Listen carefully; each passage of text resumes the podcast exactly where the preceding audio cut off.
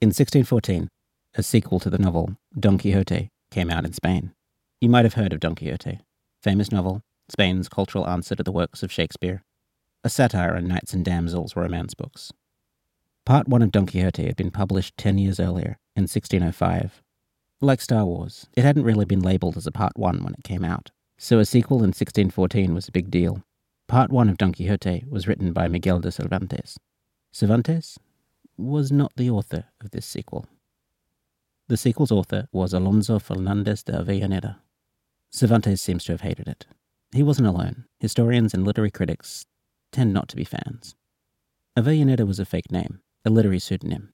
We don't know who wrote this false sequel, but the book made Cervantes so mad that he seems to have immediately started dropping in references to it as soon as he heard about it, into the book that he was working on. It was about chapter 59 of that book when he first seems to have noticed. One of his characters says, "There's no book so bad, but it has something good in it." He's talking about Avellaneda. Probably not being complimentary. The book Cervantes was writing was his own sequel to Don Quixote. It's known to history as Don Quixote Part 2, the second book, but it was actually the second volume of Don Quixote. Avellaneda had written it first. In this episode, we're talking about those two books. This is episode 1 of The Two Quixotes for the Instituto Cervantes Sydney. I'm Sasha Rosen. So I'm Vicente Pérez de León, and I'm senior lecturer at University of Melbourne, and I'm fortunate enough to teach Don Quixote every year. Avellaneda is not a real name. What is important about Avellaneda and the non-authorized second part of Don Quixote is that tells us a lot about the literary discussions and the literary atmosphere in the times. I would say that the way that the book was published and the way it was circulated and all these things tell us that the Book of Avellaneda had both purposes, attack Cervantes, but also appropriating the character, because the character was very famous, and using it for the author being famous, you know. Cervantes' novel was recognized very fast by the other authors. When they read Don Quixote and also the exemplary novels, they realized that he was a superb narrator. Cervantes' fame was not well received because it was not respected. They didn't think that an old guy could do that. People just attacked him because he wasn't part of the oligarchy of the time.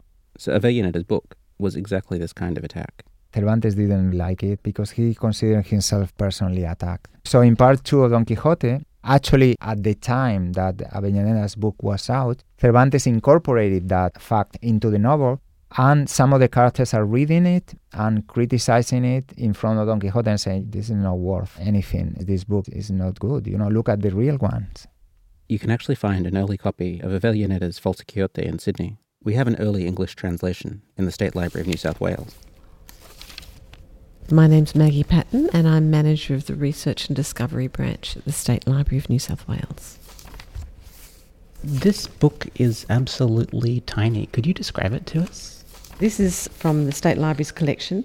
It's only small. It's probably around 8 centimetres tall. It's not quite classified as a miniature, but it's quite small.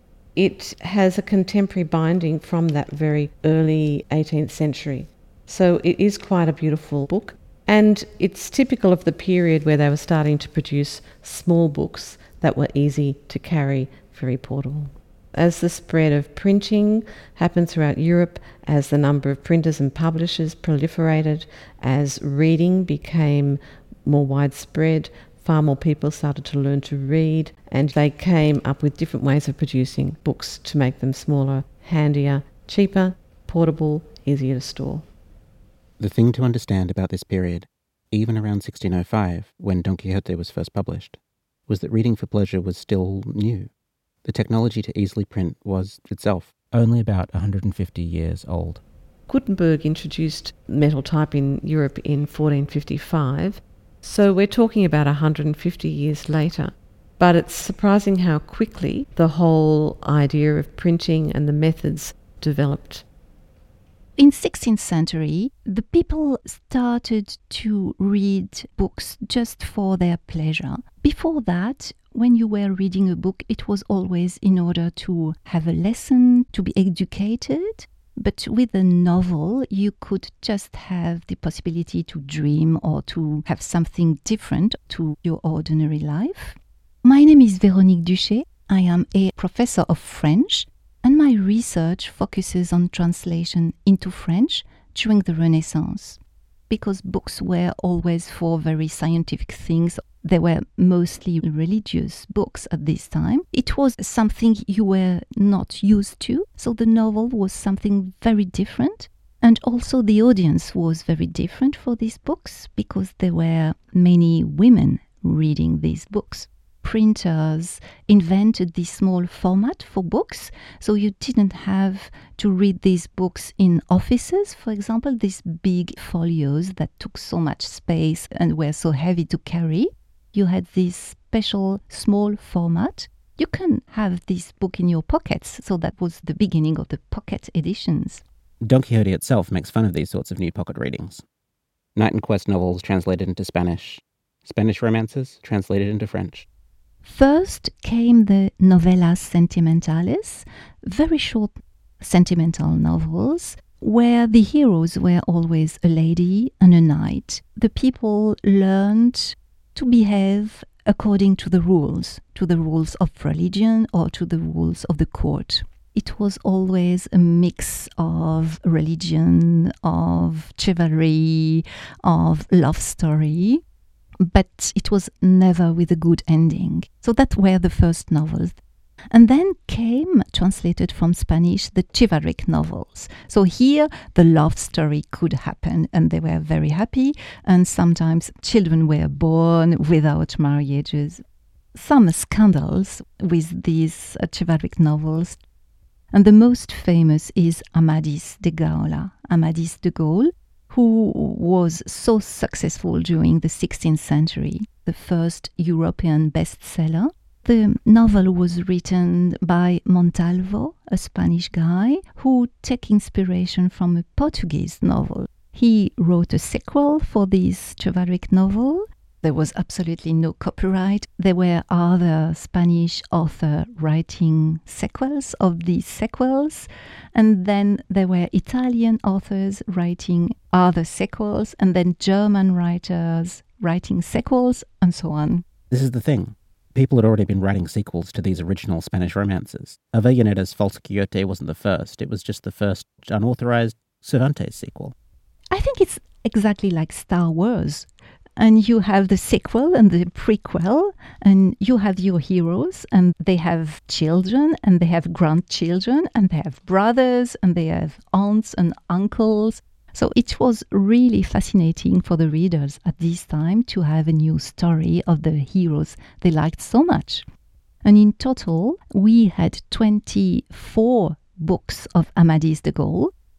It's like Marvel or DC superheroes. You see a group of heroes like the Fantastic Four, but sometimes you want to see only one of them in one of the movies and know about the story of this character or this other character. Well, exactly the same happened in between 16th and 17th century in Spain. And why did they do that? Because it was very popular. So the tradition was there. It's not that it was exceptional that Avellaneda did that. Don Quixote was part of popular culture. There were processions, festivals, even in America. There are records of festivals about Don Quixote, Spanish America. We have an amazing reception of Don Quixote in the Hispanic world, also in France, circulating in England, in Europe, Italy, etc. So definitely there was an expectation among readers to get a second part. Thanks to this kind of popularity, Don Quixote was published in England, first published as a complete book in 1620, 5 years after the last part had come out in Spanish. The State Library of New South Wales has a copy of that as well. Maggie Patton. I have here the 1620 edition of Don Quixote, so it includes the first part in English, which was originally published in 1612, and it includes the second part in English, which was published in 1620. You can see that it's in quite a plain calfskin binding, but the spine has quite a lot of gold detail as well as the title of the book in gold. The original Spanish was published in 1605, that was part one, and that was translated into English in 1612. The second part was published in Spanish in 1615, and the second part was published in English in 1620. The first English translation was Thomas Shelton. There's also fascinating conversations about how long it took him to do the translation and whether or not his translation from Spanish into English is very sloppy. He claims that it took him 40 days to translate part one, which is pretty quick, even if you're very good at Spanish. You can see when you open the first page, there is the early illustration of Don Quixote. This is one of the first, and you can see at the back the windmill already becoming a feature. Early in the book, in part one, Don Quixote attacks windmills, mistaking them for giants. It's the most famous part of the book. We tend to look at Don Quixote as a romantic story these days, and that's okay. It works really well as a romantic story about dreams and madness. But that's a second way of looking at the story. It's important to remember that there was a first way of looking at the book as well. Vicente again. When Sancho and Don Quixote see the windmills, Sancho keeps on telling Don Quixote that these are windmills, and Don Quixote keeps on telling Sancho that these are giants. So you see this two way of looking at reality. Basically, this is this battle between what is real and what is not. And Don Quixote, in order to prove himself, he attacks the windmills and he is defeated. This battle against windmills has also a lot of connotations because windmills represented technology in the times. Today would be no windmills, but maybe drones, the equivalent like that. So Don Quixote, in a way, is fighting against this technology, this thing that is changing the way the new world works. He's living in the old world of chivalry, knights and old values. One of the readings of the novel is that he is an anachronism trying to recuperate the value of these old knights that were called hidalgos, with some kind of nobility in ancestors but with no relevance in Spanish society. When Don Quixote is trying to do all these wild things about windmills, it's also symbolic of all these people trying to recuperate their pride in front of the contemporary world that they were living, that they were not identified with. The Don Quixote novel is about this main character, Don Quixote, who before becoming Don Quixote is Alonso Quijano, who is a Hidalgo. The title of the novel is The Ingenious Hidalgo, the ingenious knight, Don Quixote de la Mancha, who after reading a lot of books on chivalric novels, he thinks that he can really become one of them. Eventually he gets his old horse, helmet, all the things, the old sword of his ancestors, and he gets out and he's like an anachronism.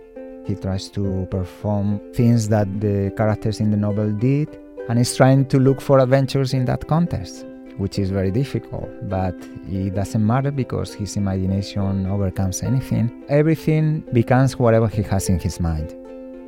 So the main characters in the first part are Don Quixote and Sancho. Sancho is just a peasant who happens to be in Don Quixote's town because all knights had a servant, and Sancho is ignorant enough to leave his family and follow Don Quixote. So he becomes like the first fan of Don Quixote in the novel. The other main character of Don Quixote is Dulcinea, who is the loved one based on the chivalric novels. And then Dulcinea is really this lady who never happens in the novel. It's only in the imagination of Don Quixote. But he has in mind a real woman who is Aldonza Lorenzo, another person in his town. Apart from these three main characters being in both halves of the book, the second half of Don Quixote is actually really different to the first. The main character is the unity between part 1 and 2. It keeps the whole plot together. But the amazing thing between part 1 and 2 is 10 years later. Because, of course, the two halves of Don Quixote were published 10 years apart. 10 years later, Cervantes comes out with this amazing second part, which is even better than the first one. Why is it better? Because Sancho, Don Quixote, they are aware that they're famous. What Cervantes does is say, what is the best way to make my character relevant? He will be famous, and not only famous, he will be recognized. So when they decide to go out and look for adventures, it's not the same as in the first part. In the first part, Don Quixote and Sancho, they didn't know if they were going to have adventures. Don Quixote, maybe as he was crazy, he thought the adventures would come to him. And in the second part, they start looking for adventures, but now they're going to find characters who they want to play jokes on Don Quixote and Sancho, because they have read it. All these interactions between Don Quixote and other characters, but with a subcontext of metafiction, which is making a fiction that talks about how to make a fiction. A metafictional detail would be like doing like this in the microphone, you know? Because at some point the human mind gets lost into the imagination of what they're listening or reading or looking at, and at some point that's being broken, and all in a sudden you need to think in a different way for that second. That is metafiction. So it's like suddenly the audience has noticed that we're just sitting here with notes and a recorder and water and... Absolutely. And contemporary drama, contemporary movies, they do that in purpose in order to show, look, we're showing you that we're in a movie. In a way, it's a way of connecting deeply with audiences. It's a very deep connection. Cervantes wrote with a deep understanding of the reader.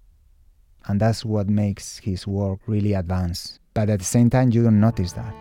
And that's a good thing. If Don Quixote changed me, yes, it did. I think the book changes as much as you start changing in life. So when you're young, you feel different emotions than when you are older. The book remains the same. That's the magic of Don Quixote. So when you're young, you're looking for some of the most adventurous chapters where there is more questioning of the canonic thinking and things like that. Later on in life, you realize that those parts, they didn't mean so much as you thought they meant, but the whole book is much more well-balanced in the end, and everything makes sense and is more logic than you thought. The emotions change, as you grow up, and as you develop yourself as a person. So why are we bringing you this podcast today? In Spain, today, half a day behind Australia. It's exactly 400 years since the death of Miguel de Cervantes. But the Instituto Cervantes in Sydney is also obviously linked to Cervantes in all sorts of ways. I'll let Victor, the director, explain. The Instituto Cervantes, where we are now, is the Spanish cultural center. We are a network of 90 Instituto Cervantes around the world, and we teach Spanish, but we are also organizing many cultural activities, not just from Spain, but also from all Spanish-speaking countries, a community of more than 550 million people around the world. We have the name of Cervantes because he's the most famous writer ever in Spanish language, a very recognizable novelist and writer, not just for the Spanish speakers, but the whole world. We organize many cultural events, but this year, because the 400th anniversary of the death of Miguel de Cervantes, we organize more than 400 activities during this day only in our network of 90 Instituto Cervantes around the world. In Australia, one of the main activities is to record this podcast. What we would love is you to read Cervantes. Spanish readers usually read Don Quixote when they are in university, sometimes in high school. Sometimes we are kind of scared because it's like the Bible for us. It's like so important, so old, so traditional, and we are a little scared. But as soon as you read the novel, you find out that it's so modern. We want to transmit the emotion of reading Cervantes and especially Don Quixote for the Australian readers. And that's one of the points of this podcast. Don't be scared to pick it up. Don Quixote is a pretty good read. Keep listening over the next couple of weeks for our next episode, where we're going to celebrate the life of Cervantes, starting with his death. Two Quixotes is made by the Instituto Cervantes in Sydney. It's produced by Paola Yal, presented and edited by me. I'm Sasha Rosen. Music in this episode by Broke for Free and Rosie Catalano. See the episode notes for details. If you like this podcast, please leave us a review on iTunes. That really helps us get the word out about this great dead author. Thanks for listening.